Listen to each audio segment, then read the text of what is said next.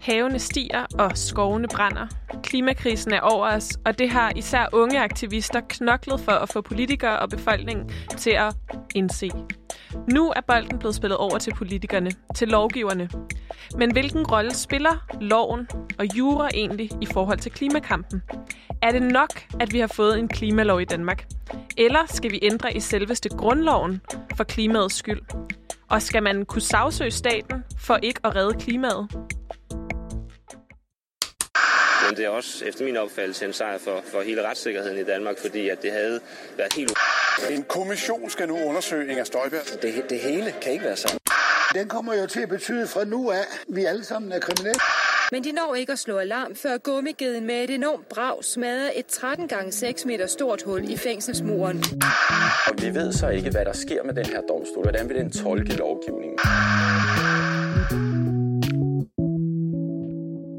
Velkommen til Boblen. Mit navn er Veronika, og i denne her sæson, der undersøger jeg, hvilken rolle jura spiller for din og min dagligdag, og hvilke principper, men også udfordringer, som er på spil, når loven den skal udformes og opretholdes. Og til at hjælpe mig med det, der har jeg i dag besøg af jurist Christine Mose. Velkommen til dig. Hej. Og jurastuderende Anne Mette Valentin. Velkommen til dig. Hej. Og øhm, vi skal snakke lidt om grundloven i dag. Vi skal snakke om klima, og øh, jeg kunne godt tænke mig at høre jer lidt. Nu er I jo begge to øh, henholdsvis jurist og jurastuderende, har et forhold til loven, som også er fagligt. Men kan I huske, at I fik grundloven, dengang I blev 18 eller myndige?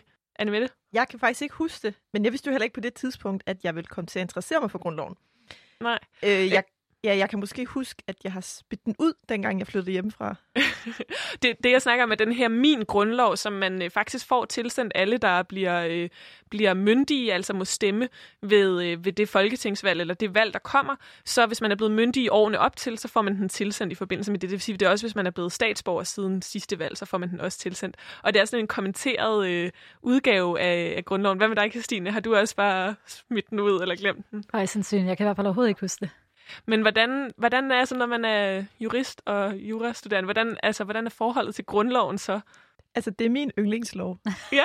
ja, jeg synes bare, den er cool, fordi den, det er grundloven. Ja. Jeg ved ikke, om det er decideret min yndlingslov, men man får i hvert fald et helt andet forhold til grundloven, når man sådan starter på jurastudiet og begynder at forstå, hvad det egentlig er, det hele handler om. Ja, det var lidt det, jeg godt kunne forestille mig, at man måske sådan langsomt fik et lidt andet forhold, fordi man kan sige, at grundloven er ikke noget, man sådan nødvendigvis forholder sig så meget til i sit daglige liv. Men øh, jeg kan faktisk godt huske, at jeg fik den her min grundlov, fordi jeg blev en lille smule overrasket over, at jeg fik den. Øh, at den lige pludselig dumpede, øh, dumpede ind ad døren. Men jeg kan så ikke huske, hvad jeg sidenhen har gjort med den, må jeg nok ærligt indrømme. Men i dag, der skal vi snakke om, hvorvidt grundloven det, den overhovedet kan spille en rolle i håndteringen af den her kæmpestore, måske største krise, menneskeheden står i, nemlig klimakrisen. Og øhm, aktivister, de har jo i rigtig mange år forsøgt at råbe op, og øh, jeg synes lige, vi skal prøve at høre øh, lidt, øh, hvordan nogle aktivister har råbt op.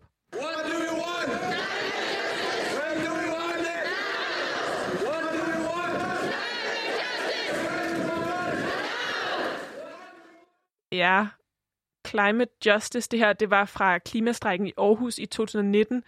Det er, det er jo noget, der virkelig er kommet på dagsordenen de seneste år, især takket være unge aktivister, men, men klima og natur og miljø har jo fyldt i mange år, og der har været masser af aktivister, der har forsøgt at, at rejse opmærksomhed omkring øh, klimakrise og CO2-udslip og sådan noget i mange år, men, men de seneste par år er det virkelig intensiveret, især på grund af, på grund af unge aktivister. Og i det her program, der skal vi prøve at, øh, at dykke lidt ned i det her med, at nu er der blevet vedtaget en, øh, en klimalov i Folketinget, men der er stadig rigtig mange klimaaktivister, som kritiserer de danske politikere for at handle alt for langsomt, og som, som synes, at man simpelthen, altså man har vedtaget en lov, men, men der sker simpelthen ikke nok.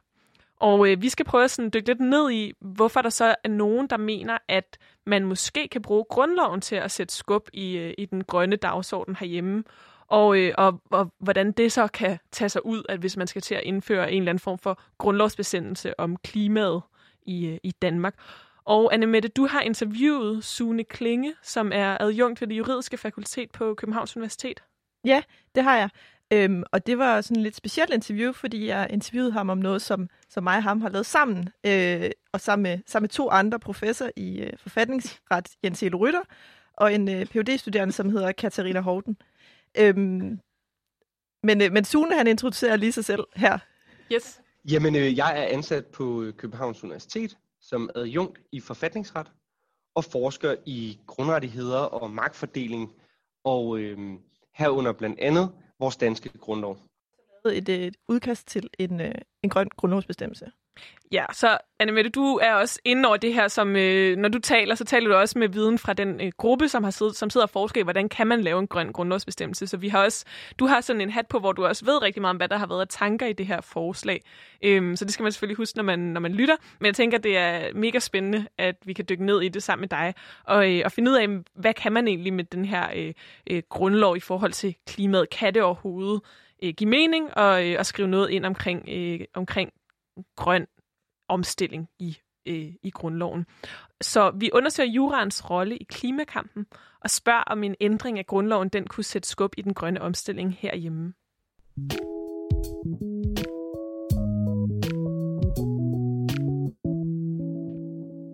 Ja, og at klimakrisen den er ekstremt presserende, det er blevet gentaget rigtig, rigtig mange gange, men det er ikke altid, det går rigtigt ind hos hverken befolkning eller politikere. Men øhm, jeg har lige fundet et eksempel på en tale om klimakrisen, som jeg tror, man godt kan sige er blevet ret ikonisk, og som virkelig fik opmærksomhed. Og øh, det kommer der lige et klip med her. My message is that we'll be watching you.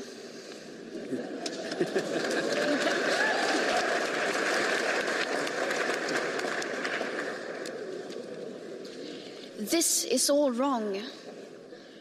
I shouldn't be up here. I should be back in school on the other side of the ocean.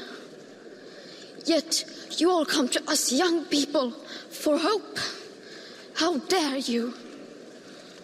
You have stolen my dreams and my childhood with your empty words, and yet I'm one of the lucky ones.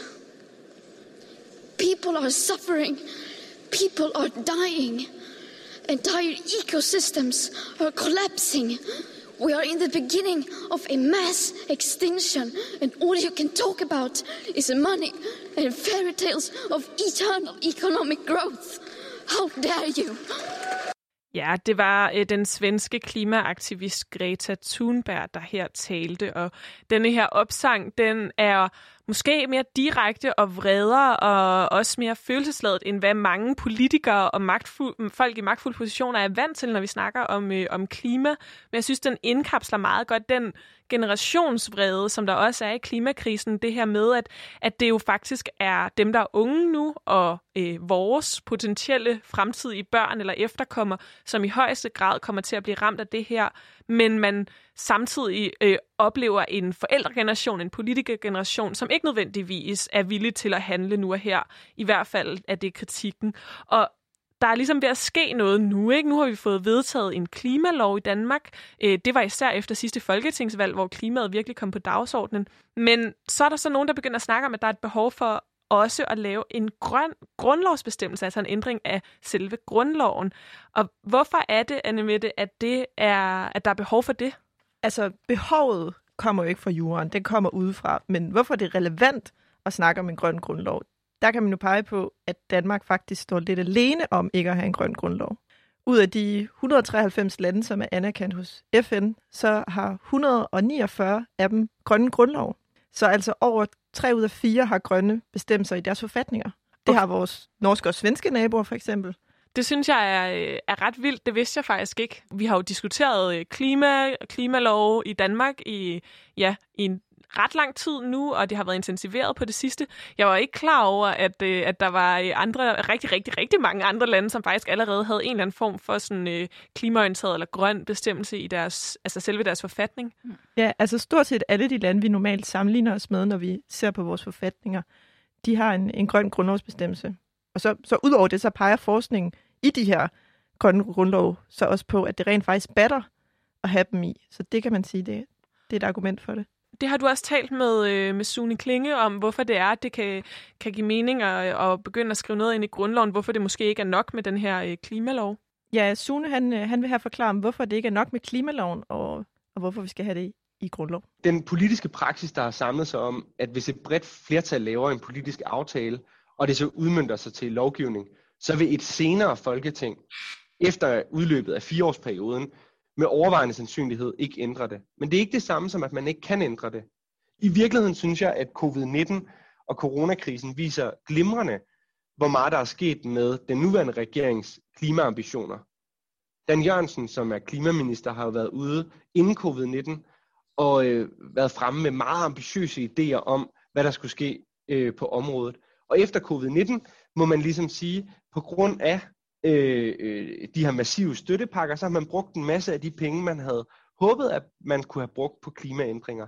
Så det, der er pointen i klimaloven, det er, hvis der sker et eller andet i samfundet, så kan politikerne med 90 mandater lave loven om, og altså nedjustere øh, de her ambitiøse mål, hvis det er der, så at sige, er politisk konsensus omkring det. Det vil man ikke kunne, hvis det stod i grundloven. Fordi der vil man blive nødt til at spørge folket, sådan som vores grundlovsprocedur er. Ja, vi skal lige beklage lyden. Det er øh, et interview, der er foretaget øh, over øh, noget, øh, noget web, noget øhm, Skype Zoom noget. Og, øh, og det er jo selvfølgelig fordi, at vi, øh, vi stadigvæk befinder os i en, i en tid, hvor at vi skal tage noget hensyn i forhold til corona. Øh, så, så der er lidt, lidt ærgerlig lyd, men jeg håber, I kunne, øh, I kunne høre, hvad, hvad Sune snakkede om. Vi skal jo snakke lidt mere om senere, hvordan grundloven den kan ændres, hvad der egentlig skal til. Men Annemette, vil du ikke lige forklare, hvad grundloven kan, som andre lov ikke kan? Sune er også lidt inde på det i det her klip.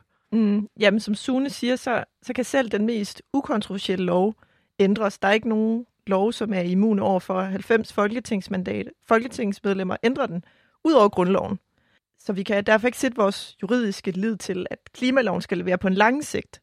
Altså, man kunne ændre klimaloven mange gange inden for den her folketingsperiode. Så de er altså følsomme over for politiske vinde. Øhm, men grundloven og de menneskerettigheder, som står i grundloven, de er et udtryk for demokratiets samvittighed, hvad vi gerne vil leve med på den lange bane. Ja, så det er mere sådan grundlæggende værdier, noget, der på en eller anden måde øh, rækker hen over, øh, hvad kan man sige, de øh, politiske vinde, der blæser øh, på det givende tidspunkt. Ja, det er når vi skal tænke langt frem, så skal vi skrive det i grundloven.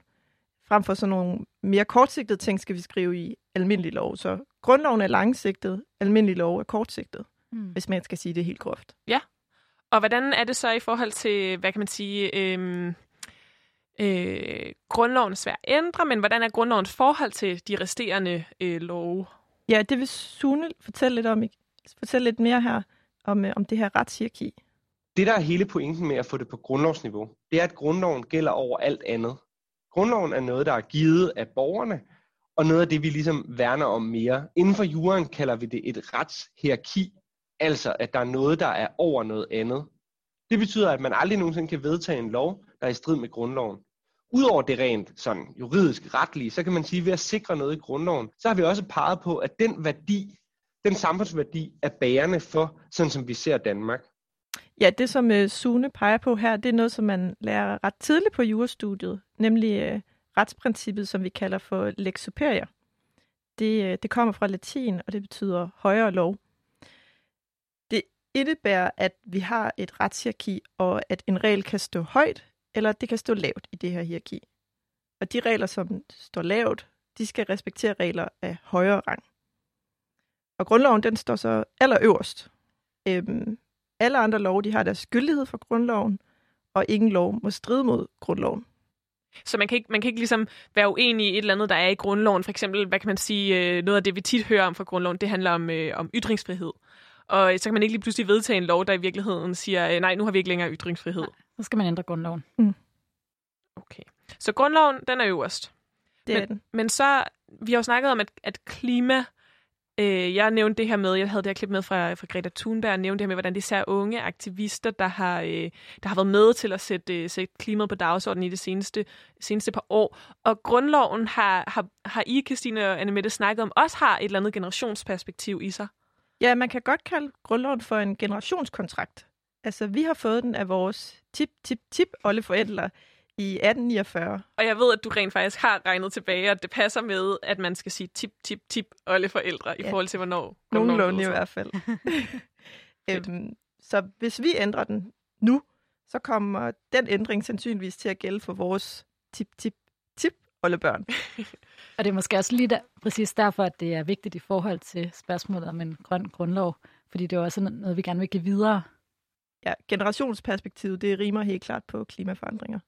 Okay, så, så altså, grundloven, den øh, ligger ovenover alle øh, andre love. Den sætter ligesom retningen, og så øh, sætter den også en retning for, hvad vi vil sådan langt ud i fremtiden, hvad vi sådan, for, for nogle grundlæggende principper, vi baserer vores, øh, vores samfund, vores, øh, vores stat på. Mm.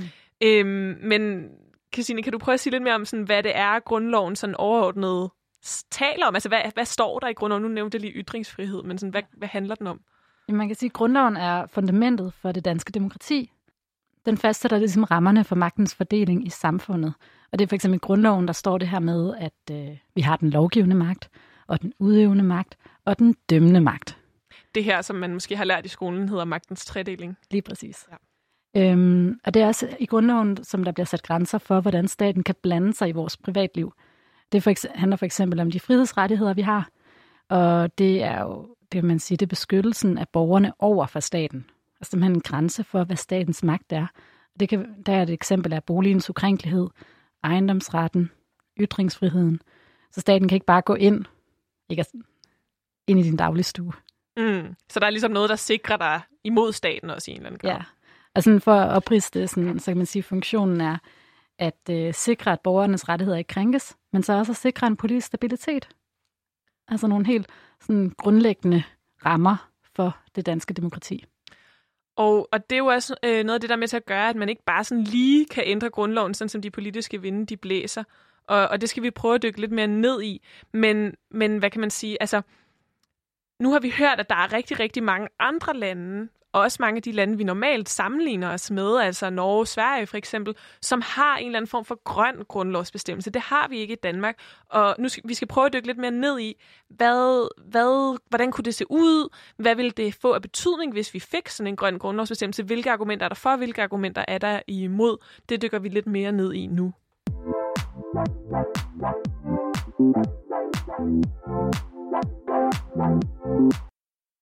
Du lytter til Boblen, hvor jeg, Veronika, sammen med Christine Mose og Anne Mette Fallentin, der begge er jurister, undersøger, om jura kan hjælpe os med at håndtere klimakrisen, og om det vil kunne gøre en forskel i klimakampen, at vi fik indført en grøn bestemmelse i selveste grundloven. Vi har lige hørt om, hvordan der faktisk er rigtig mange lande, der allerede har en grøn grundlovsbestemmelse, og øh, så har vi også øh, hørt om, hvorfor det er, at dem, der taler for en grøn grundlovsbestemmelse, de mener, at det vil kunne gøre en forskel. Simpelthen fordi grundloven den sætter retningen for, for resten af, af lovgivningen i vores samfund, og også rækker rigtig langt ud i fremtiden. Men spørgsmålet er, hvordan en grøn grundlovsbestemmelse så skulle se ud. Altså, hvad skulle den helt konkret indeholde, Anne Mette? Ja, altså for det første, så skulle den jo være på dansk. øhm, og så er det jo selvfølgelig op til politikerne at formulere ordlyden. Men vi har haft en lille forskningsbaseret øvelse, på, hvor vi har formuleret et forsigtigt bud på en grøn grundlov øh, på det juridiske fakultet. Ja, fordi du er med til at sidde og forske i, hvordan kan man egentlig, øh, hvis man skulle indføre sådan en grøn grundlovsbestemmelse, hvordan kunne man så helt ju- altså juridisk set formulere det? Hvordan skulle det ligesom tage sig ud i en dansk kontekst? Ja, præcis. Så jeg kan ligesom øh, undlade de politiske hensyn. Jeg sidder bare med det som, som jurist. Ja. Øhm, men vi har, vi har lavet et, et, et forsigtigt forslag, hvor vi har, øh, har lavet os inspirere af, af nogle andre grønne grundlov, og så har vi tænkt lidt over, hvad der kunne fungere i Danmark. Men skal jeg liste op? Ja, Ja. mega gerne. Okay. Bæredygtigheden i miljøet, naturen og klimaet er et fælles samfundsansvar. En hver har ret til et sundt miljø, en mangfoldig natur samt et sikkert klima. En hver har ret til fuld, fyldesgørende information om miljøets, naturens og klimaets tilstand og udvikling, samt om virkninger af planlagte indgreb. Staten skal træffe nødvendige foranstaltninger for at beskytte disse rettigheder, også for fremtidige generationer og med respekt for naturens iboende værdi. Statens foranstaltninger skal basere sig på et forsigtighedsprincip. Punktum. Så det er et forslag til, hvordan man juridisk kunne formulere en, en grøn grundlovsbestemmelse, hvordan man kunne formu- få formuleret noget, der kunne sikre grønne rettigheder i øh, grundloven. Øh, det er jo øh, formuleret på sådan Altså, man kan godt forstå, hvad der bliver skrevet, men det er stadig sådan jurasprog, og det er også lidt abstrakt. Øh, vil du prøve at dykke lidt mere ned i med det? Hvad, hvad, hvad det sådan en, mere sådan konkret indebærer, de her øh, punkter? Ja, jeg tror, jeg vil prøve at skille det lidt ad. Øhm, der findes ligesom forskellige typer af grønne grundlov rundt omkring i verden. Og forskningen af verdens grønne grundlov peger på fire hovedkategorier. Og det første, det er det her med, at individet har en ret. Det kan for eksempel være noget i stil med, en hver har ret til, punktum, punktum. Og hvad man så skal have ret til, det har vi, øh, det har vi spurgt Sune om. Mm, det kommer der lige et klip med her. Det handler jo i virkeligheden meget om, hvad man definerer som grønt. Der er jo mange ting, man kunne tage fat på. Der er jo naturen og biodiversiteten. Klima er jo meget op i tiden i forhold til, om vi skal sikre øh, CO2-reduktioner osv. Men det vi ligesom har fundet ud af, det er, at man jo både har et spørgsmål om miljø, natur og klima. Og det har man som borger ret til at have. Og så handler det om ligesom at finde et adjektiv, der passer sammen. Så det vi er nået frem til, det er, at det handler om et, et sundt miljø, en bæredygtig og mangfoldig natur og et sikkert klima. Og det handler om, at den måde, man formulerer grundlovsbestemmelser på i, en, øh, i, i den danske retstradition, tager udgangspunkt i nogle bredere og lidt mere abstrakte begreber, hvorefter man så definerer nede i forarbejderne eller i retspraksis, hvad der så nærmere ligger i et sundt miljø. Er det så retten til øh, rent drikkevand eller et sikkert klima? Hvor meget må CO2-udslippet forøges med, før det er, at man er forbi det her med et sikkert klima? Ja, og det kan jo måske virke sådan lidt fjern med de her mere abstrakte begreber i ja. grundloven. Ja, altså det, det, det er ikke sådan så specifikt, hvad det lige betyder i praksis, de her, ja. de her sådan lidt brede betegnelser. Så naturens iboende værdi og en bæredygtig natur og et fælles samfundsansvar. Nogle af de her betegnelser er sådan lidt abstrakte på en eller anden måde. Men der kan man så sige, at øh, hvis vi ser på grundloven, så er der faktisk allerede nogle øh, begreber, som også sådan ved den umiddelbare læsning kan virke lidt abstrakte, men som faktisk har vist sig sådan at udvikle sig med tiden. Et eksempel på det, som jeg lige vil bringe frem, det er almenvældet. Og det øh, bliver simpelthen nævnt i øh, hvad hedder det, beskyttelsen af ejendomsretten i grundlovens paragraf 73. Mm. Hvor det er sådan, at, øh, at grundlovens paragraf 73 den starter med, ejendomsretten den er ukrænkelig. Og der kan kun, og det er sådan, der kan kun ske indskrænkninger af ejendomsretten, og det vil sige ekspropriation, øhm, som er en tvungen afståelse af ejendom, hvis den har lovhjemmel, der er fuld erstatning, og når det her almenvældet kræver det.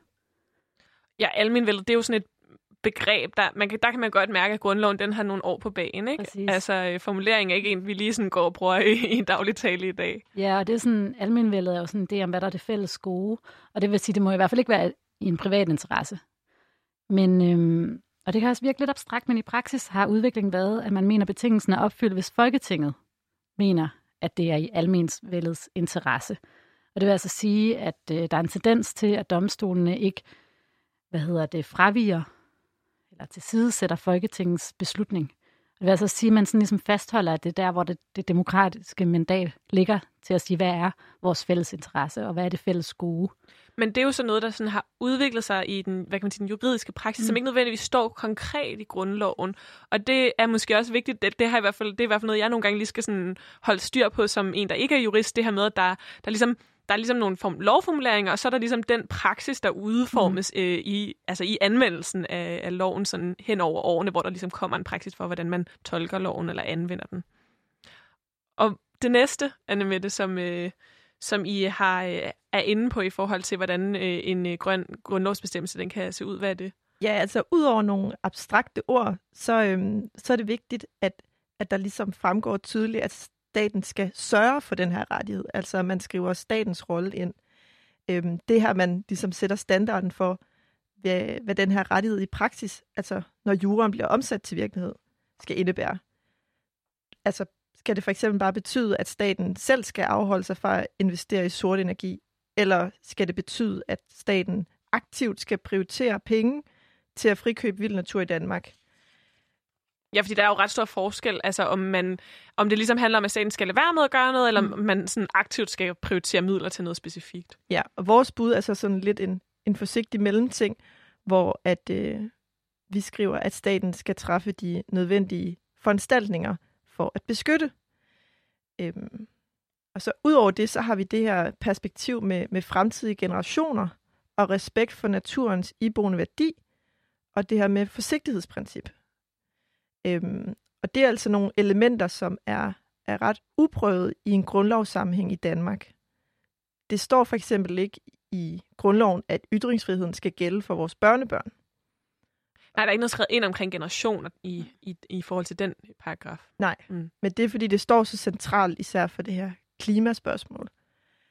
Øhm, altså det her med naturens iboende værdi, altså at naturen har en værdi i sig selv, og ikke kun er skabt til vores gavn, men i stedet er noget, vi skal se på som noget med et, et liv og værdi i sig selv, det er også nyt i grundloven. Og forsigtighedsprincippet, altså det her princip om, at hvis man er i tvivl om, det for eksempel er dårligt for miljøet, så skal man lade være. Mm. Mm. Det er heller ikke noget, vi kan sige, der er en videreførsel af gældende forfatningsret. Altså, så det er ligesom noget, som man vil føre... Det vil være en ny måde at, at tænke, øh, hvad der ligesom er i grundloven, hvis Ja. man indførte det. Ja, og det vil også være relativt nyt i selskab med de andre grønne grundlove. Så det er noget, hvor vi Okay. ser på de erfaringer, man har gjort sig de seneste par år. Øhm, så på den måde har vi ligesom forsøgt at lave et ambitiøst bud på en grøn grundlov.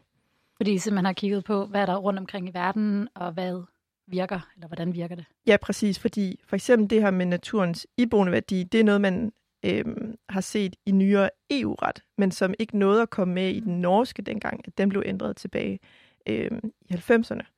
Og, og den norske, øh, den norske sådan, formulering, den norske grønne grundlovsbestemmelse, den er jo også blevet, øh, blevet sat i, øh, i aktiv anvendelse i forbindelse med en, en klimaretssag, som er blevet anlagt mod den norske stat øh, af en række NGO'er. Det, skal vi, det kommer vi til at snakke lidt mere om.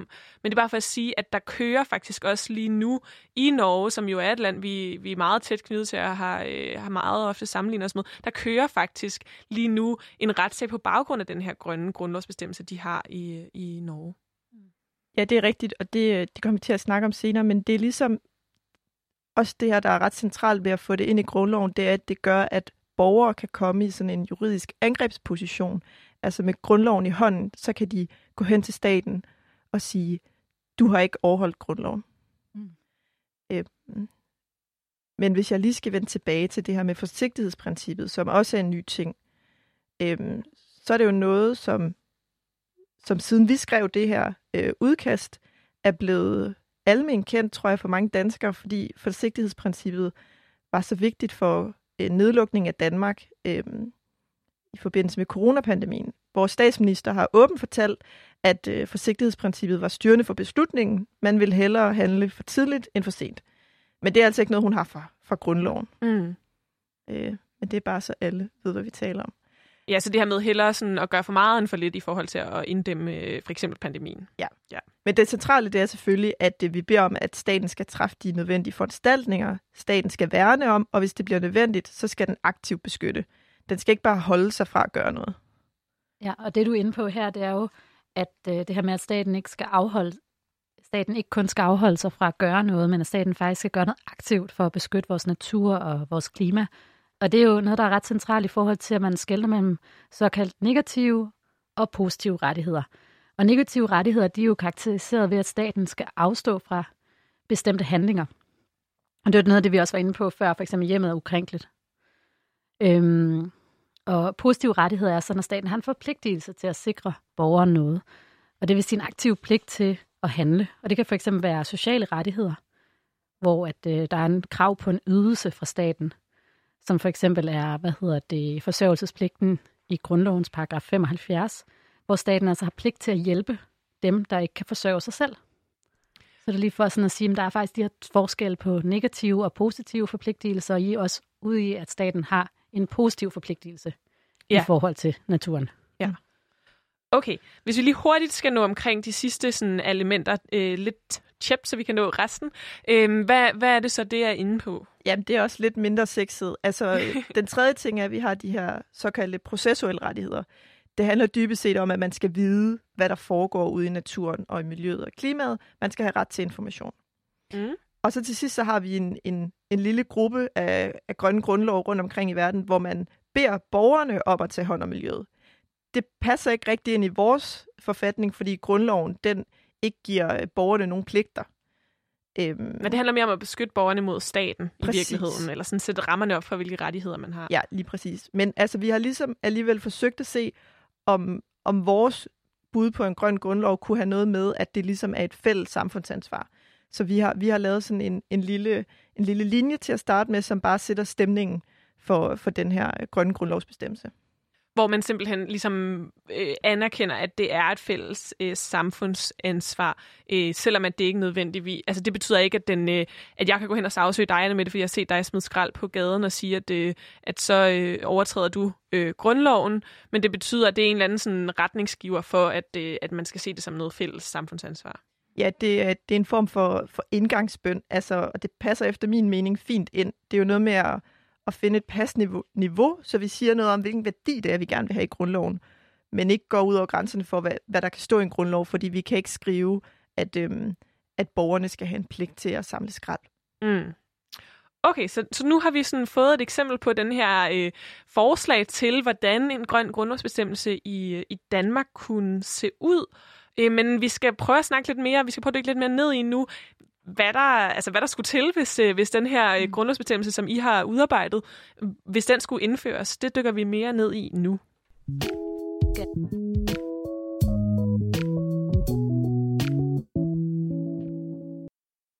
Yes, og øhm, hvad hedder det? Jeg vil lige prøve at oprise lidt, hvad man så skal gøre, hvis man skal ændre på grundloven.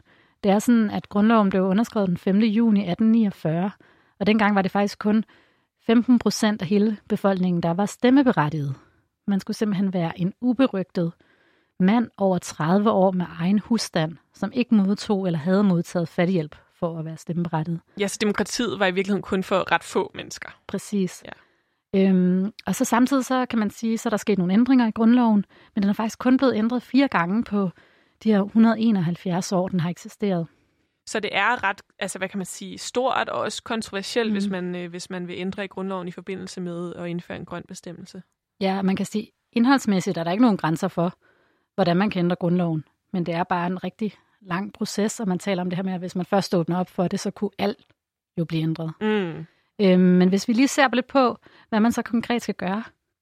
Ja, fordi jeg har ikke oplevet en, øh, en grundlovsændring, så det kunne, det kunne være meget fedt lige at vide, hvad, hvad det Præcis. egentlig går ud på. Øhm, okay, allerførst så skal der stilles øh, et forslag om en ny grundlov. I Folketinget, eller? Ja. ja, der bliver simpelthen stillet et forslag. Og så er det sådan, at øh, der skal være et folketingsvalg. Når det folketingsvalg har været der, så skal man fremsætte det samme forslag på ny efter folketingsvalget. Og man må ikke ændre et komma. Præcis. Og, og det skal vedtages i Folketinget? Igen. Igen? Ja. Og så, når det er sket, så skal der udskrives en folkeafstemning om det her forslag. Og her er det, at det bliver tricky, kan man sige, fordi mm. at der skal 40 procent af alle de stemmeberettigede stemme for, og der skal samtidig være et kvalificeret flertal for den nye grundlov. Og det betyder, at det er virkelig mange, som skal stemme. Altså hvis du kun får en stemmeprocent på 40-50 procent, så er det jo næsten alle, der skal stemme for. Ja, så det er ikke bare, at der skal være et snævert flertal blandt dem, der har afgivet deres stemmer. Det er faktisk øh, markant sværere at ændre. Der skal faktisk rigtig, rigtig, rigtig mange stemmer for til. Ja, og der har man jo sådan en eller anden indbygget dilemma, kan man sige. Fordi på den ene side, så skal det ikke være noget, der deler vandene for meget. Det skal ikke være for kontroversielt. Og samtidig så skal det også være noget, der får folk til stemmeurnerne. Og der kan man sige, at sidste gang grundloven blev ændret, var jo i 1953, og der fik man faktisk folk til stemmeurnerne. Det var fordi, at øh, jamen, man skulle ændre tronfølge loven, mm. eller tronfølge, rækkefølgen, i forhold til, at øh, man godt kunne blive dronning. Ja, og det er der, hvor altså, dronning Margrethe, som jo sidder nu, ligesom bliver, øh, bliver den, der bliver, hvad hedder det, arving eller tronfølger. Ja, præcis. Fordi man vil meget hellere have hende end Frederik den 9. bror Knud. Og samtidig med, at det blev vedtaget, der blev der også vedtaget nogle andre ting. Der blev blandt andet vedtaget øh, en, øh, en indlemmelse af Grønland som en, en ligeværdig del af, mm. af det danske rige. Men det var jo måske især den her, øh, det her spørgsmål om, hvem der skulle være den næste regent, som trak folk til stemmeurnerne. Det var i hvert fald, hvad kan man sige, det har i hvert fald, det har i hvert fald været lidt mere glitteragtigt måske. Der skal ligesom være noget, der får folk derhen. Der får folk til at gide at, at gå ned og stemme. Ja. Um. men, men hvad kan der så, altså fordi nu, så der er ligesom en proces for at ændre grundloven. Den er ret lang. Der skal ligesom være to folketing, med inklusive et folketingsvalg, der ligesom, der ligesom gerne vil det. Og så skal der være et ret stort flertal i befolkningen, og der skal også være nok, der gider at stemme overhovedet i befolkningen, før at det ligesom kan lade sig gøre. Så det sker ikke så tit. Det er rimelig omfattende. Øhm, altså, er, er der ikke også noget sådan lidt urealistisk i at vil indføre en grøn grundlovsbestemmelse, så Anne med det? Jo, altså der er en, øh, en højesteretsdommer og tidligere professor i statsret, som hedder Jens Peter Christensen, og han har udtalt om det her med at ændre grundloven, så den bliver mere grøn. At øh, der har han udtalt, at det ser han som urealistisk, og han peger på, at grundloven historisk kun er ændret, hvis politikerne vil noget, som grundloven sætter en stopper for. Vi har så forsøgt at få Sune til at forholde sig til det her spørgsmål med, om, om, om det er realistisk at ændre grundloven, og det siger han noget om her. Ja, altså der har jo været adskillige tidligere forsøg på at ændre grundloven. Man har øh, i den forbindelse inden for den forfatningsretlige teori undersøgt det her med, hvor mange ting man skal blande ind i en grundlovsændring. Og meget teori peger på, at man skal tage og lave grundlovsændringer med kun et emne ad gangen. Og det skyldes, at hvis man blander for mange emner sammen, så vil der være forskellige holdninger til det. Så de tidligere forsøg på at ændre grundloven har ikke ligesom øh, ført noget med sig. Så vi har stadig en grundlov fra 1953, som kun indeholder de allermest basale politiske frihedsrettigheder, og ikke de her mere nyere rettigheder, som for eksempel retten til miljø, natur og klima.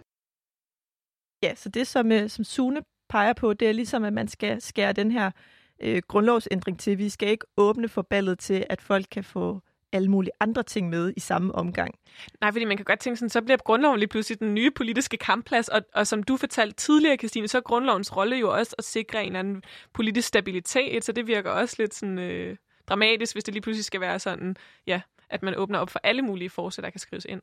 Ja, netop. Så man, øh, man skal forsøge at holde sig til, til det grønne, øh, hvis man vil ændre det. Det er i hvert fald det, som forskning peger på, at man, man skal ændre én ting ad gangen. Selvom det er meget besværligt, kunne man jo være. Så man kunne være fristet til at tage, tage masser af ting med nu, hvor man var i gang. Så, øh, så anbefaler Sune altså, at man holder sig til, til det grønne. Ja, så kan det måske også være med til at, at gøre, at man kan få en, en, en grundigere debat, altså, fordi der ligesom er en specifik ting, det, det handler om. Men vi skal prøve at snakke lidt om, hvad det vil have af helt konkret betydning for, øh, for altså, det den måde, vi lever på i Danmark, hvad vi kan som borgere i forhold til det grønne område, hvis vi fik den her grønne grundlovsbestemmelse. Øh, jeg synes, at det er meget interessant det her med, at, at det er så besværligt at ændre øh, grundloven, at der er, øh, hvad hedder det, altså der er nogle kritikpunkter af det fra, øh, fra forskellige sider i forhold til, at man risikerer at åbne for, øh, for Pandoras æske. Men, men samtidig kan man sige, at fra klimaaktivisters perspektiv, der, øh, der er der jo også øh, en kæmpe krise, som der er nødt til at ske noget ret drastisk ved. Så, øh, så spørgsmålet er også, om det måske er, øh, er nødvendigt at tage sådan nogle midler i brug. Ja, man kan sige, at det her med den besværlige ændringsprocedure, det er både en udfordring, men det er også mere værdien i grundloven. Det er netop, at man ikke bare kan trække det grønne ud igen meget hurtigt, hvis det først er kommet ind. Mm. Ja, og man kunne også spørge, hvor vi havde været i dag, hvis vi allerede havde haft en grøn grundlovsbestemmelse.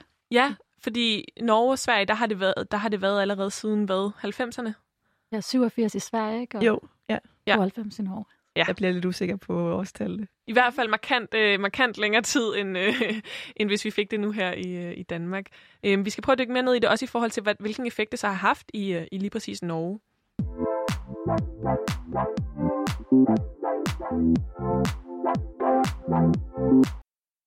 Du lytter til Boblen, hvor jeg, Veronika, sammen med Christine Mose og Annemette Fallentin, der begge er jurister, undersøger, om jura kan hjælpe os med at håndtere klimakrisen og om det vil kunne gøre en forskel for klimakampen, hvis vi fik indført en grøn bestemmelse i grundloven.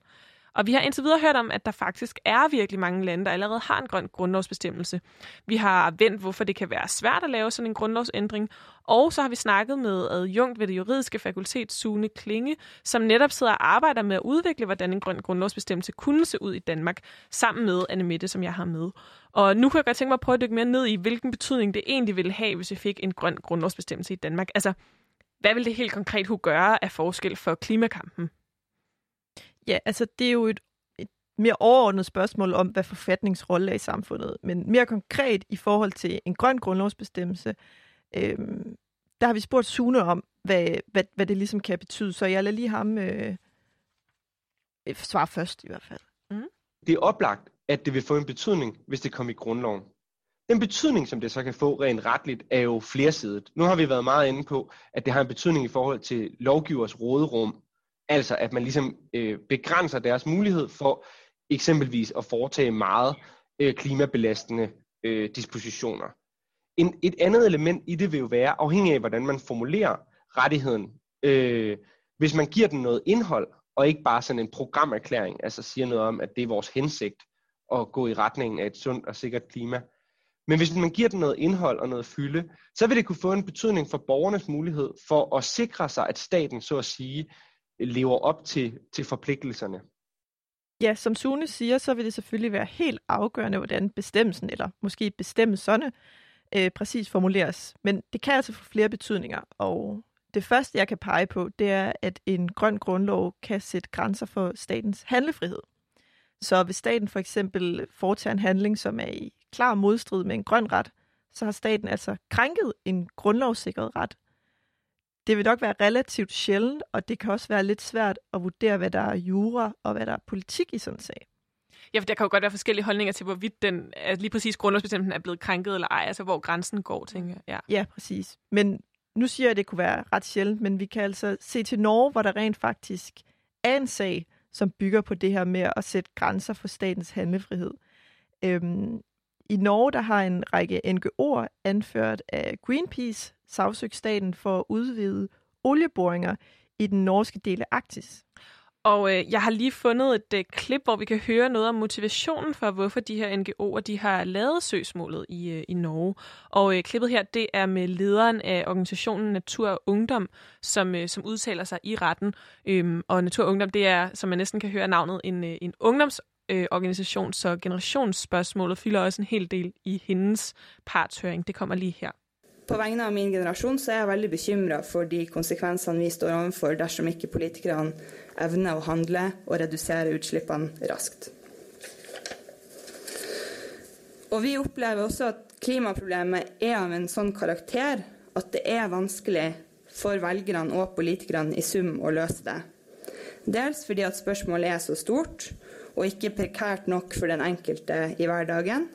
Men også dels fordi at det er et langsiktig arbeid, og det innebærer å ta upopulære beslutninger eh, som vil ha effekt på lang sikt, men som kanskje ikke eh, er populært å ta for politikere som er valgt for en kort periode. Jeg mener at enkelte minimumsverdier det må mennesker ha, og det må også miljøet ha og at man ikke uten videre kan treffe beslutninger som kommer på kant med det. Og Derfor er det viktig at domstolen tar stilling. Um, fordi at de avgjørelsene som de voksne gjør i dag, de vil ha enormt store innvirkninger på vår generasjon og på alle fremtidige generasjoner. Uh, og da uh, syns vi det er viktig at uh, domstolen tester om de vedtakene som er fatta, er i tråd med de rettighetene som Grunnloven gir oss. Ja, det her handler altså, det her øh, partsindlæg fra lederne af Natur og Ungdom, handler altså også om netop, at, øh, at den norske grundlov jo sikrer nogle rettigheder i forhold til, altså det grønne område i forhold til naturen, i forhold til en eller anden form for, nu ved jeg ikke, hvordan den præcis er formuleret i, øh, i Norge, det ved du lidt bedre med det, men i hvert fald det, som, som indlægget her handler om, er jo at teste også ved, ved domstolene, øh, om altså, hvor langt det rækker, ikke? Og, øh, og, og sådan, hun opfordrer jo til, at, øh, at domstolen også øh, ligesom tager handling i forhold til at sikre den rettighed, som er indskrevet i, mm. øh, i grundloven. Ja, hun vil ligesom have, at domstolene de skal løfte det ansvar, som man mener politikerne ikke har kunnet. Øhm, men efter det her partsindlæg var afgivet, så, så tabte de altså i landsretten de her NGO'er. Og det var fordi landsretten i, øh, i Norge mente, at det politiske manøvrerum ikke var overtrådt. Og det var altså fordi, det var lidt usikkert om, hvordan planen om at udvide de her olie, olieboringsområder ville påvirke CO2-udledningen. Så hvis man nu havde anlagt et forsigtighedsprincip og havde skrevet det ind i deres grundlov, så kunne det være, at sagen havde haft et andet udfald. Men, øhm, men sagen er heller ikke endelig endnu. Øh, den bliver nemlig afgjort i den norske højesteret her til november. Ja, så det er noget af det, man kan følge lidt med i, og som er ret interessant i forhold til at se, om ender det med at få, øh, få en effekt. Uanset hvad, så er det i hvert fald fyldt i den norske debat, og, og så man kan sige, at, at, at selve søgsmålet har også været med til at rejse en debat om, hvor, altså, hvor grænserne går for, hvad, hvad staten ligesom må i forhold til, øh, i forhold til klima og, og natur. Og der kan man godt forestille sig, at en grøn grundlovsbestemmelse kan have betydning i forhold til klimabevægelse og andre bevægelser for, hvad hedder det, bevarelse af naturområder i Danmark. Ja, og øh, altså, der er jo alle mulige forskellige øh, eksempler. Vi snakkede lige om det, før vi gik her ind i studiet, øh, Christine. Øh, du nævnte måske Amagerfællet, der har været store debatter omkring, om der skulle bygges der, eller om det skulle bevares. Og jeg ved ikke, altså, man kan jo ikke forudse, hvad, der kan have, hvad det kan have betydning for, men øh, også noget udvidelsen af Københavns Lufthavn, eller... Spildevand i Øresund, eller... som også lige har været en sag. Ja, eller dengang der var det her med fracking i Nordjylland, eller... Ja, så det, det er svært at sige, hvordan det konkret vil komme. Det kommer også an på, hvordan sådan en grøn grundlovsbestemmelse vil komme til at se ud. Men der er alligevel, der har været en del ligesom specifikke sager i dansk kontekst over de seneste år, hvor man i hvert fald har øh, forsøgt at appellere til, at, øh, at vi skal øh, gøre noget for at sikre klimaet, og måske har stået, altså måske kunne man stå stærkere, hvis man havde sådan en grundlovsbestemmelse. Ja, det er også der, hvor den har normative virkning, det er med, hvordan det også har en betydning for, hvordan vi som borgere tænker, hvad vores det her fælles ansvar, vi har, er, ikke? Mm. Og, og hvordan, altså det, er noget, det handler også om netop det her med grundlovens rolle i forhold til andre love, at det ligesom bliver sådan et princip, der kan ja, på en eller anden måde afgøre måske, hvordan der, hvordan der tolkes i andre retssager. Ja, jeg vil i hvert fald også gerne pege på, at det ligesom kan blive et, et generelt princip i lovfortolkning og retsanvendelse på andre op- områder, som er et lavere hierarki end, øhm, end grundloven. Altså det kunne jo betyde, at det grønne blev et princip, som skulle indgå ved fortolkning i enhver relevant lovgivning, og som kunne bruges som et, et legitimt hensyn, når man skulle afgøre en konkret sag, som ikke nødvendigvis var en, en grundlovssag. Altså, hvis man for eksempel kunne forestille sig en situation, hvor et fredningsnævn skulle træffe afgørelse om, om man måtte opføre nogle spejderhytter på et fredet område, så kunne det være, at sådan en grøn grundlovsbestemmelse kunne være med til at tippe en vægtskål til fordel for naturen, altså for det fredet område. Øhm, så det grønne, det kan altså komme til at farve hele retssystemet. Øhm, nok sådan lidt sådan en fortønnet grøn farve, jo længere man kommer ned i hierarkiet. Men, øhm, men som ligesom i hvert fald siver, ja, siver ned gennem. Lige ja. præcis. Så, så, så det kan man også, ligesom, det er i hvert fald også et argument for, for hvorfor at, det, at der kan være en effekt af det her med at have en grøn grundlovsbestemmelse. Ikke nødvendigvis, fordi den tilskriver, at man skal være CO2-neutral i det her specifikke år, sådan som en, en klimalov for eksempel måske vil gøre det, men fordi det sætter nogle, nogle mere grundlæggende retninger for, hvordan man skal afveje i konkrete sager, når man sidder og, og dømmer i forhold til andre ting. Ja, præcis. Øhm, og hvis jeg så skal pege på sådan en tredje ting, som en grøn grundlovsbestemmelse kunne medføre, så er det sådan en en aktiv handle- og beskyttelsespligt for staten. Det er de her positive rettigheder, som Kirstine snakkede om. Øhm, og det kunne altså betyde, at hvis staten forsømte sin pligt til at, at, at holde naturen og miljøet og klimaet i skak, så kunne borgerne indlede en retssag. Øhm, som jeg snakker om før, så kunne man ligesom klæde borgerne, på, borgerne til på til at gå i sådan en juridisk angrebsposition, hvis det var, at man havde en grøn grundlovsbestemmelse. Mm det kunne også ligesom give, øh, give staten en pligt til at, at regulere, hvordan erhvervslivet og landbruget de skulle udøve deres øh, virksomhed. Ja, og det, som, øh, det, det er jo også lidt det, der er sket i Norge med den her klimaretssag, men der har det jo, altså netop den måde, det, altså det blev tabt i landsretten, det handlede jo også om, at det ikke var helt sikkert, hvordan at den her øh, olie øh, vinding vil, øh, vil påvirke CO2-udslippet sådan konkret. Altså man, man var ikke helt klar over det. Og, og det er jo et reelt nok spørgsmål. Altså hvordan skal man ligesom vurdere, hvornår for eksempel miljøet er tilstrækkeligt sundt, eller naturen er, er vild nok, altså hvornår man ligesom har, har bidraget med det, man kan som, øh, som stat i, øh, i forhold til at bekæmpe øh, klimaforandringerne, som måske kunne være altså, en udfordring i forhold til det her. Ja, det her med at fastlægge målestokken, det er jo et sindssygt svært spørgsmål, og det er et spørgsmål, som domstole i hele verden står over for at skulle besvare nu og i de kommende år, hvor der bliver anlagt masser af klimaretssager især. Øhm, og en af de domstole, som allerede har skulle tage stilling til det, det er øh, den hollandske højesteret. Der er nemlig en, en meget prominent øh, klimaretssag, som der blev afsagt i december måned sidste år. Mm. Øhm, og den handlede om, at øh, den hollandske stat havde svigtet befolkningen, fordi at de havde besluttet sig for kun at ud og nedbringe deres CO2-udslip med 17 procent mellem 90'erne og 2020, altså i år. Det stod nemlig i Paris-aftalen, at de skulle nedbringe det med 25 procent. Så med Paris-aftalen i hånden, havde man ligesom en målestok for, hvad der egentlig var det, man kunne forvente af sin stat. Mm. Øh, og eftersom det var mindre end det, så kunne den hollandske højesteret altså med, med ret stor sikkerhed sige, at det ikke var godt nok. Ja, og det førte til en ret sjov sådan, nødløsning, i, øh, eller spøjs nødløsning i, øh, i Holland. Ja, altså man havde nok plukket alle de, de lavest hængende frugter, øhm, og så måtte man være lidt kreativ. Så, så det her med, at de tabte i, øh, i højesteret i december måned, betyder altså, at man nu øh, ikke må køre så hurtigt på de hollandske motorveje. øhm, fordi det var altså inden i år, de skulle, de skulle nedsætte med de her yderligere 8 procent. Så en af løsningerne har simpelthen været at nedsætte hastighedsgrænsen på de hollandske øh, motorveje. Og det, det lyder lidt, altså på en måde lyder det lidt komisk og sådan noget, men samtidig så handler det jo også, altså er det jo også en ret øh, konkret altså, øh, handling, som jo også er det, som mange klimaaktivister efterspørger. Altså at der rent faktisk sker nogle strukturelle ændringer, som ganske vist påvirker vores allesammens liv, men som også ifølge aktivisterne er, er helt nødvendige for at, at bekæmpe klimaforandringerne.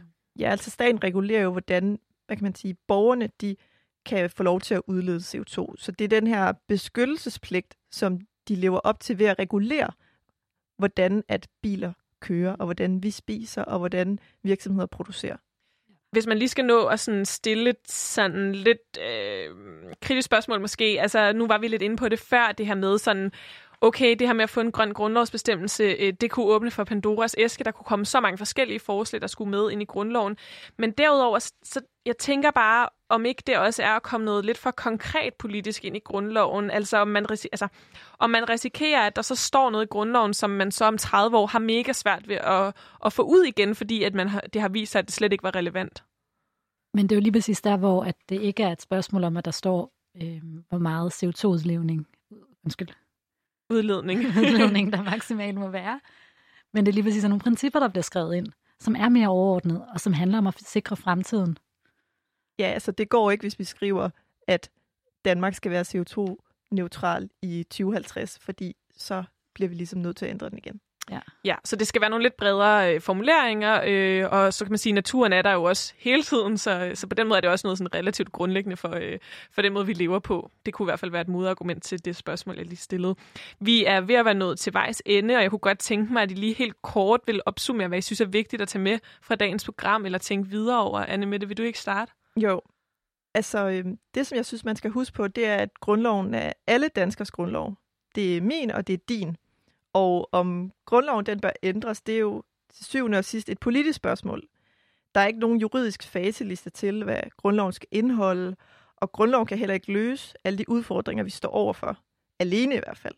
Men grundloven er den stærkeste lov, vi har i Danmark, og derfor bør folket seriøst overveje, eller overveje seriøst, om det her stærke juridiske værktøj ikke er relevant for en grøn fremtid. Mm. Altså, alle kan danne deres egen mening om, hvad der bør stå i grundloven. Og jeg synes, at det er rigtig godt, hvis lytterne selv danner sig en mening om det her spørgsmål om, om grøn grundlov. Så, øhm, ja. så min vigtigste pointe, eller det, som jeg helst vil have, at man tager med herfra, det er vel, at man som lytter er, er grundlovsgiver, i hvert fald hvis man er over 18, og at øhm, hvis du gerne vil have en grøn grundlov, og de andre også gerne vil have det, så skal den nok blive grøn. og Christine, vil du ikke også lige helt kort komme med en bemærkning til sidst? Jo, altså som Anne Mette siger, så er det jo den stærkeste lov, og det er derfor måske også relevant at se på, om den egentlig er tidsvarende. Altså ikke i forhold til de her konkrete ting, men de mere langsigtede principper. Øhm, der kan man sige, tilbage for 171 år siden, da vores tip, tip, tip, tip eller var det tre gange tre tip? gange tip. Okay. de underskrev den, så, så kunne man jo ikke rigtig vide, at vi ville stå med så store klimamæssige udfordringer, som vi gør i dag. Så måske det er relevant lige at tage med. Det synes jeg er nogle rigtig, rigtig gode afsluttende pointer. Jeg håber, at, øh, at jer, der har lyttet med, har synes, det var spændende, har lyst til at dykke mere ned i det her emne. Tusind tak, fordi I var med, Anne Mette og Christine. Det var så lidt. Det var så lidt. Og tak til jer, der lyttede med.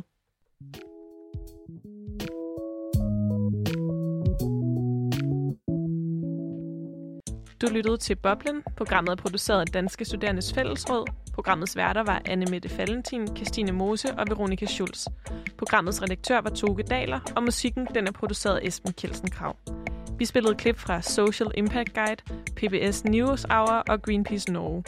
Tak til Sune Klinge, og tak til jer, der lyttede med. Hvis du sidder tilbage med nogle spørgsmål til jura, lovgivning og retssystemet, eller hvis du har undret over noget, du har hørt jurister, advokater og andre eksperter snakke om i forhold til jura, så vil vi rigtig gerne høre fra dig, så vi kan lave et program om de spørgsmål, som du sidder med. Send dine spørgsmål ind til boblen eller find Radio Loud på Facebook eller Instagram.